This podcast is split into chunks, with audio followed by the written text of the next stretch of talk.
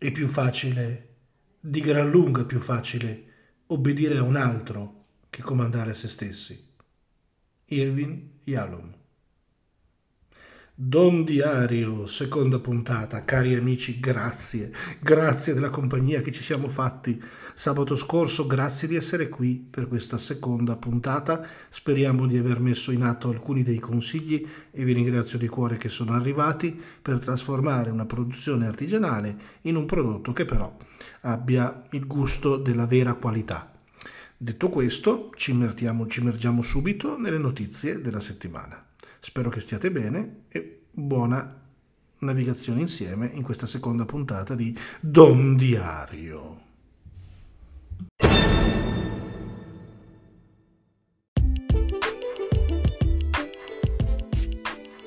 La storia di Mino Raiola, il procuratore sportivo che è mancato eh, sabato scorso, è, di quelle, è uno di quei casi in cui eh, ci si rende conto di come strumenti come questo nostro semplice podcast eh, possa avere il suo perché, di quanto è importante cercare di capire le dinamiche e i meccanismi dell'informazione.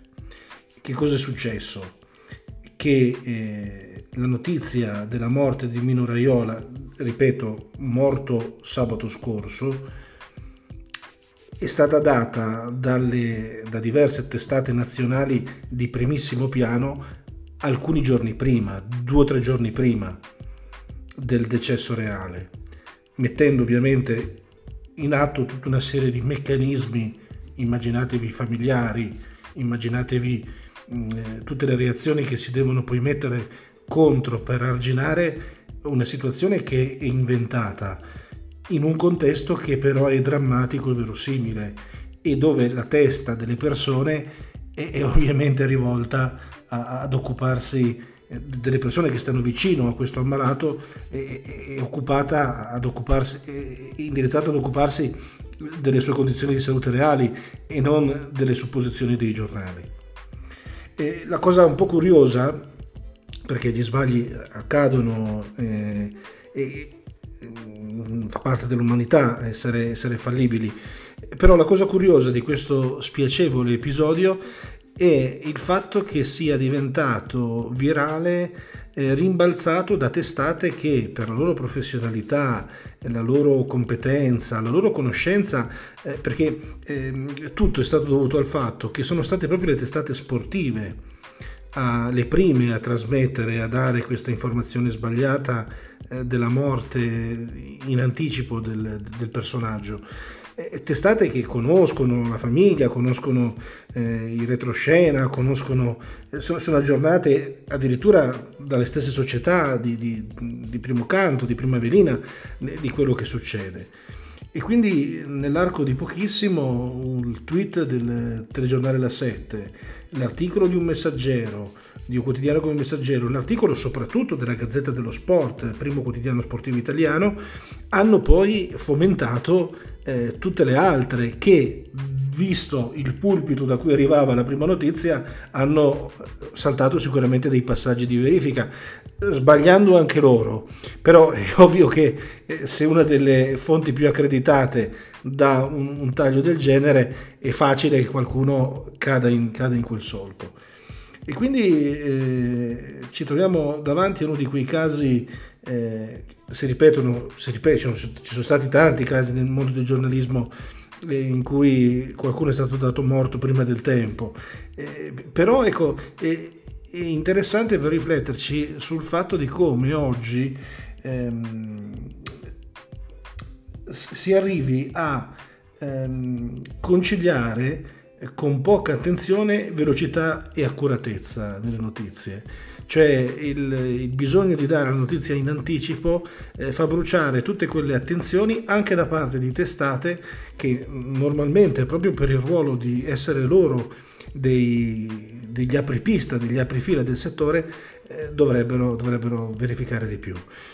Quindi insomma, prima lezione che, che, ci prendiamo oggi, attenzione ai lanci, i lanci vanno sempre verificati, ehm, aspettiamo a a chiuderci nel, nel nostro rifugio nucleare se non c'è almeno la conferma eh, di, di, un lancio di un missile. No, beh, in quel caso sarebbe troppo, troppo comunque troppo tardi.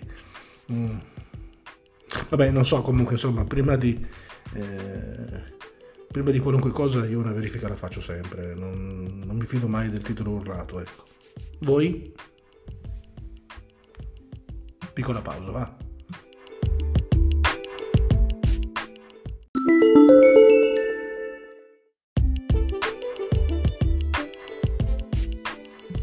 Ma perché pagare il canone? Perché continuare a pagare il canone RAI? Solo in Italia esiste una cosa come il canone RAI. Non è vero. Non è vero. Ad esempio la BBC, l'emittente di Stato eh, della Gran Bretagna, eh, ha un suo canone di più o meno 160 sterline l'anno e il governo interviene eh, sulla BBC come il Parlamento, in questo c'è una, leggera differenza dal, dal, confronto con l'Italia, eh, come il Parlamento in Italia può fare mh, nella scelta dei vertici, nella scelta eh, di alcuni tagli e di controllo editoriale. Eh, da noi è l'editore di riferimento della RAI e il Parlamento, in Inghilterra è il governo direttamente. Ne decide il budget, come capita per la RAI. La notizia ne parliamo perché è capitato che quest'anno ci sia stato un, un annuncio un, da parte della dirigenza della BBC che ha detto non avremo tanti programmi nuovi, non avremo, dovremo ricorrere di più all'archivio, avremo necessità di perché? Perché il governo ci ha tagliato i fondi. Ma non solo, quindi in Italia si paga il canone. Esiste anche in, altre, in altri frangenti eh, come appunto la, la, la, Gran Bretagna. E quest'anno eh, questa eh, riduzione di, di, produzione è proprio una direttiva eh, di conseguenza di una scelta del, da parte della, della, della direzione della, della, BBC, da parte di una eh, predisposizione di legge del, del governo. Certo, fa sempre pensare poi alla soluzione italiana. In Inghilterra l'editore di riferimento è il governo, in Italia è il Parlamento e quindi abbiamo assistito, sappiamo che nella storia i vari canali RAI sono stati associati a correnti di partito, tradizionalmente RAI 1 per un colore, RAI 2 per un secondo e RAI 3 per un terzo. Ora, davanti alla frammentazione e alla digitalizzazione siamo tutti contenti perché comunque i canali RAI sono almeno una quindicina, non so quante forme di partito abbiamo, ma insomma da quel punto di vista lì eh, perlomeno si è avuto il buon decoro di non seguire, di non associare ad ogni gruppo di parlamentari un, un, un canale televisivo. Però stiamo attenti a non dargli idee, eh, perché magari qualcuno ci ascolta e poi ci pensa. Mm. Comunque, vedete anche qui, piccola fake news. Solo in Italia si paga il canone, com'è possibile?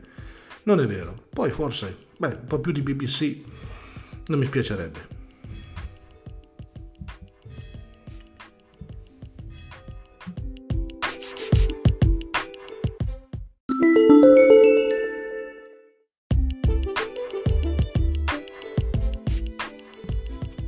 Io lavoro in un quotidiano. Wow, e cosa fai? Ti occupi di sport? No. Ti occupi di cronaca? No. Scrivi? No. Cosa fai? Pulisci i monitor? No, io proteggo le persone. Cosa vuol dire che proteggi le persone? Sì, io lavoro al New York Times e eh, lavoro all'ufficio che si occupa di proteggere i giornalisti. Cioè, spiega. Ecco, questo è più o meno l'incipit di Insider la rubrica del New York Times che spiega ai lettori come funzionano le cose all'interno del New York Times. E nell'ultima uscita Insider raccontava del fatto che nella redazione centrale del più grande quotidiano, più famoso, più conosciuto quotidiano al mondo, esiste un ufficio che è dedicato apposta a seguire i giornalisti nelle situazioni di pericolo e quindi a dare tutto il supporto per tirarle fuori nel momento opportuno. È capitato con l'Afghanistan, e nell'arco di poco tempo ne sono state portate via durante i tempi della guerra dell'estate scorsa oltre 200 persone eh, che, che, lavoravano a, a, a, vario titolo per, per il New York Times, più qualcuno che si è pensato bene di aiutare a scappare da una situazione di, di, di, dramma e attualmente questo ufficio si sta occupando dei giornalisti americani che fanno servizi eh, dalla situazione di guerra Ucraina e Russia. E, e, davanti alle, al rischio delle severe leggi censori russe sulla stampa, eh, che possono prevedere l'arresto e l'arresto come loro lo sanno fare nelle loro prigioni, nelle loro carceri, c'è da creare tutto intorno ai giornalisti che raccontano cosa sta succedendo, una serie di protezioni, di aiuti e di soccorsi immediati e appunto c'è un branco della redazione, un braccio della redazione centrale della rivista americana, del quotidiano americano dedicato a questo. Ah, non lo sapevate, vero? Eh, adesso sì. Eh, vedi, cosa fai tu nel giornale? Estraggo la gente dalle situazioni di guerra. Wow, wow, wow, wow, wow.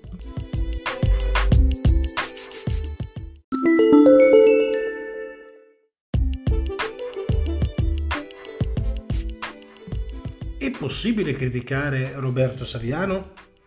Parrebbe di no se lavori al Corriere della Sera. In realtà le cose non stanno proprio così, anzi tutti i fatti. Roberto Saviano, con un articolo pubblicato sul magazine 7, proponeva la legalizzazione del sex work, il lavoro praticamente della prostituzione coro di sdegno contro la posizione di Roberto Saviano, una giornalista del Corriere della Sera è stata sospesa, Monica Sargentini. Attenzione, non è stata sospesa per aver criticato Roberto Saviano, anzi, la direzione del Corriere della Sera dice che se la giornalista si fosse proposta in questo senso, avrebbe avuto la possibilità, data la sua estrema competenza e capacità di, di opinione di poter creare una, una pagina di, di, risposta, di confronto, come succede di solito. Invece, eh, che cosa ha portato alla sospensione della giornalista? L'aver attivato un sistema di mail bomb, di aver partecipato a un sistema di mail bomb, probabilmente con alcuni, con alcuni colleghi, per intasare le caselle di posta del direttore e del vice direttore del Corriere della Sera, che per due giorni non hanno potuto più accedervi. Questo è stato considerato un atteggiamento ostile nei confronti della redazione, del lavoro della stessa e della testata. Da qui la sospensione, non per l'idea, ma per il modo in cui è stata espressa la protesta, considerato inadeguato e inaccettabile. Dobbiamo specificarle le cose perché poi sui giornali invece uscì fuori contesta Saviano e allora viene sospesa. Non è stato così. Ora dici, tu le leggi da Corriere della Sera queste cose, cioè dagli stessi che si vogliono parare eh, dall'aver eh, sospeso una donna perché non apprezzava l'idea di vedere legalizzata la prostituzione? No, lo leggo da un sito che vi lascio come ricordo eh, di questa puntata per potervi eh, divertire anche voi nel cercare e nel scoprire i meccanismi dell'informazione che si chiama Professione Reporter. professionereporter.eu andate a cercarlo, vi trovate il racconto lungo, dettagliato di tutta questa vicenda, ma che credo di avervi riassunto in sintesi discretamente bene. Bene, con questo è tutto, credo che ci siamo raccontati un po' di cose, se vi piace questo taglio, sabato mattina ci ritroviamo di nuovo qui per la terza puntata di Don Diario cercare di capire l'informazione a partire da chi fa informazione. Ah, e come al solito, come vi ho detto la volta scorsa, andate a messa domani. Ciao e grazie a tutti. Eh.